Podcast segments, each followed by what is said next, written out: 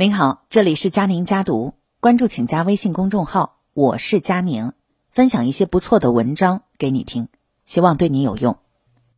很多人都会跟我说：“哎呀，做人太累了，心累啊。”那今天的这篇文章呢，就是分享给很累的你，希望你停止精神内耗，做有价值的事情。文章来自微信公众号有书。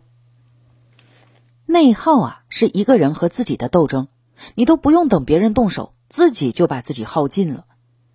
生活当中，很多人不知道自己正在处于精神内耗的状态，但是内耗的疲惫呢，大家都体会过。啊，以下是几条总结，来看看你中了几条。第一，固执的认为生活当中就会有坏事发生，一度焦虑。英国首相丘吉尔说过：“当我回顾所有的烦恼时，想起一位老人的故事。他临终前说。”一生烦恼太多，但大部分担忧的事情却从来都没有发生过。一生中，我们常对未知的事情感到烦恼，总觉得会有坏事发生。有这样一个深刻的故事：装在套子里的人的主人翁别里科夫总是认为生活会出乱子，所以他出门的时候呢，即使是晴朗的天气，也会带上雨具，穿好鞋套和暖大衣。他常活在自己的臆想的担忧里。最后呢，也在焦虑当中逝去。适量的焦虑可以作为前进的动力，但是频繁的焦虑只会让自己陷入痛苦的深渊。第二点，会去反复的琢磨别人对自己的看法，害怕产生隔阂，会一个劲儿的问自己：“哎，刚才是我说错话了吗？为什么他是那个表情啊？哎呀，他是不是生我气了呀？他是不是挺烦我的呀？”在与他人的交往过程当中，一个常常有刚才我说的那些想法的人呢，一定会在某个深夜感到委屈，因为他总是在压抑自己真实的感受，去成全别人，消耗自己的感情，猜测对方的想法，用别人的表现来认可自己的价值，这是一种极大的精神内耗，也是对自己人生的辜负。第三，做了决定以后，内心仍然在纠结，这个是不是最好的选择呀？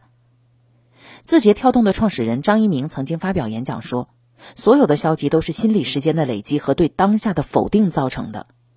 不安、焦虑、忧虑，一切的恐惧都因为过度的关注未来而引起。已经签了一份工作，推掉了其他工作，心里仍然隐约的担心：哎呀，我选对不对呀？在商场买了一件房屋装饰品，在回家的路上又觉得买贵了，就没有了刚入手的欣喜。”总是过于担心今天的选择会不会在以后产生过多的损失，在过度的焦虑和失意中消耗很多的能量。第四，不敢对别人说不，一想起来就觉得惶恐。作家毕淑敏曾经说：“拒绝是一种权利，就像生存是一种权利一样。行使拒绝权利应该是轻松的，但是对于有一些人来说，拒绝别人太难了。”面对他人的请求，即便是自己觉得特别为难，也会勉强自己答应，因为一想到自己出口拒绝，可能就会引来对方的厌烦，就会心生胆怯。这种想法越是牢固，因为不敢拒绝带给自己的伤害就越大，对生活的磨损就越严重。第五，执拗的想要实现某一目标，过分偏执。之前有一个电视剧叫《小舍得》，不知道你看过没有啊？让我们认识了田雨岚这一位偏执的妈妈。为了无死角的监督儿子学习，给儿子安装了全透明的书房。一旦儿子没有好好学习，就大发脾气，而且不容丈夫去有意见。田雨岚过分逼迫儿子考上重点高中，对这一目标执念过深，不仅让自己陷入痛苦，还导致孩子患上了抑郁症，整个人低落消沉。对结果。过分的偏执是损害身心的毒药，它非但不能够早日实现目标，还让偏执的人找不到真正的快乐。第六点，把不是自己的责任强行的揽在自己身上，自责过度。看到过一幅有意思的漫画，小辉去做心理咨询，在跟咨询师的沟通过程当中呢，咨询师发现他是一个靶子型人格的人。什么是靶子型人格？就是常把不属于自己的错误归因于自己。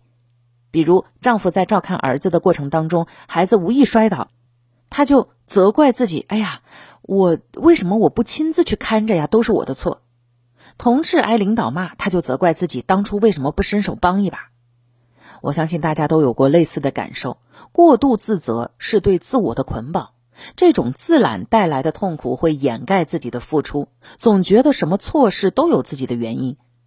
靶子型人格的人呐，常在内心把不关己的责任背下来，任凭自责吞噬自我。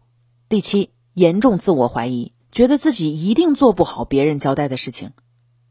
在十点当中有一句话：“自信者不疑人，人亦信之；自疑者不信人，人亦疑之。”别人交代给自己的事情，明明有能力，但是总是害怕搞砸，万分胆怯。即使把任务接下来。在做的过程中，也会反复的问自己：我真的可以做到吗？这种不自信不仅不能发挥自己百分之百的能力，还会让结果出现大打折扣。这是对自身实力的浪费，也是对自己的不自知。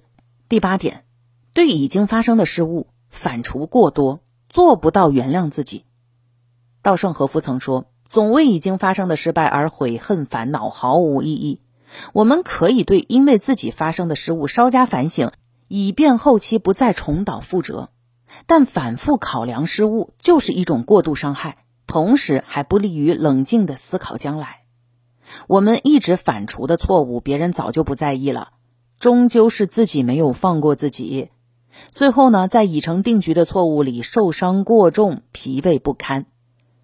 第九点，故意压抑自己的负面情绪，而且从不在别人面前释放。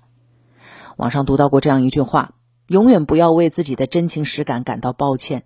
很多人擅长表达自己的正面情绪，对于负面情绪总是压抑着，因为会担心给别人带来不好的影响，担心发现以后会给别人带来麻烦。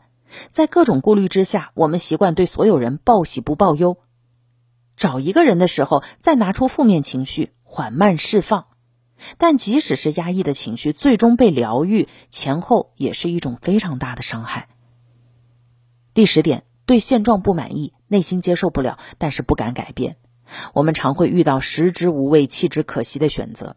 网上读到作者莫代的真实故事。莫代呢是一名三十二岁的女性，在公司做着一份外勤业务员的工作，在外人看来这是一份铁饭碗，但是只有她自己知道，在岗位上她感受不到一丝一毫的兴趣，每周还被指标压的是喘不过气。因为害怕未知，所以不敢改变。就这样，他一边在无谓的工作当中消耗，一边心生厌倦，不满意，但又不主动离开环境，会像空气，时刻翻滚我们的不快乐，是一种渗入骨髓的消耗。第十一点，任务还没做完，就一直预想各种不好的结果。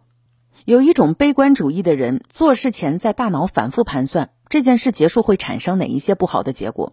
先把坏的情绪带给自己，感受到莫须有的痛苦，为了未来消耗现在。日暮黄昏，时间和大脑被大量的占领和分解。结束大脑风暴以后，被安排的任务也没有丝毫的进展。这种做事状态会让一个人不敢放手去做事情，提前把恐惧加在自己身上，浇灭前进的动力，得到的是翻倍的劳累。第十二。列完计划一直拖延，内心还不能心安理得。我们擅长列举计划，但也总会拖延计划。把计划写在纸上很容易，把计划落实就会有很多阻力。在没有达成目标之前，这件事情一直存放在脑子里，这是一种精力消耗。因为我们会一直在想着这件没有完成的事情，对他在心中做一次又一次的安排。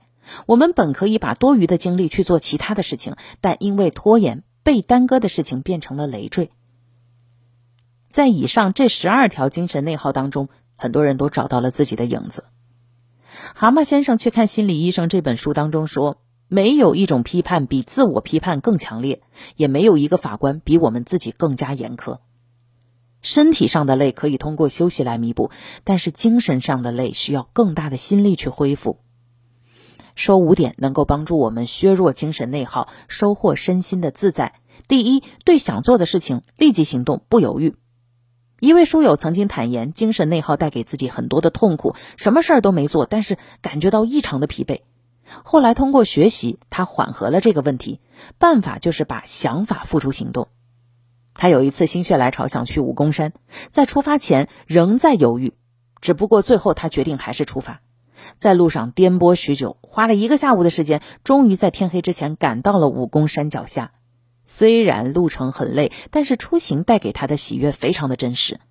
想到就去做，非常有效的解决了精神内耗。行动可以让自己有意识的停止胡思乱想，做到了最大程度卸掉负担，轻装前行。第二点，和可信赖的人建立关系，适量的打开自己。人所有的动力啊，都发生在关系之中。我们要尝试向外界敞开自己。网上有一个真实的故事，这个网友呢，他是一个内耗很严重的人，没有什么朋友，总是一个人待着。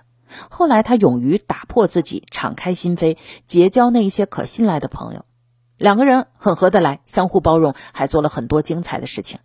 于是他整个人变得开朗起来，呈现出了蓬勃向上的精神样态。可信赖的朋友能够增加我们生活中的安全感，帮助我们把内在的情绪释放和外化。在和他们相处的过程当中，压力减少了，心情也变得开阔，精神内耗也会减轻很多。第三，正视并接受真实的自己。我们总会把自己的缺点和别人的优点进行对比，然后内心就会出现落差。殊不知，当你真的认识自己并且正视自己的时候，你会发现每个人他都有不足的地方，自己也是有可贵之处。对自己身上的优点啊，继续保持；对于缺点，宽容一些，也没有什么大碍。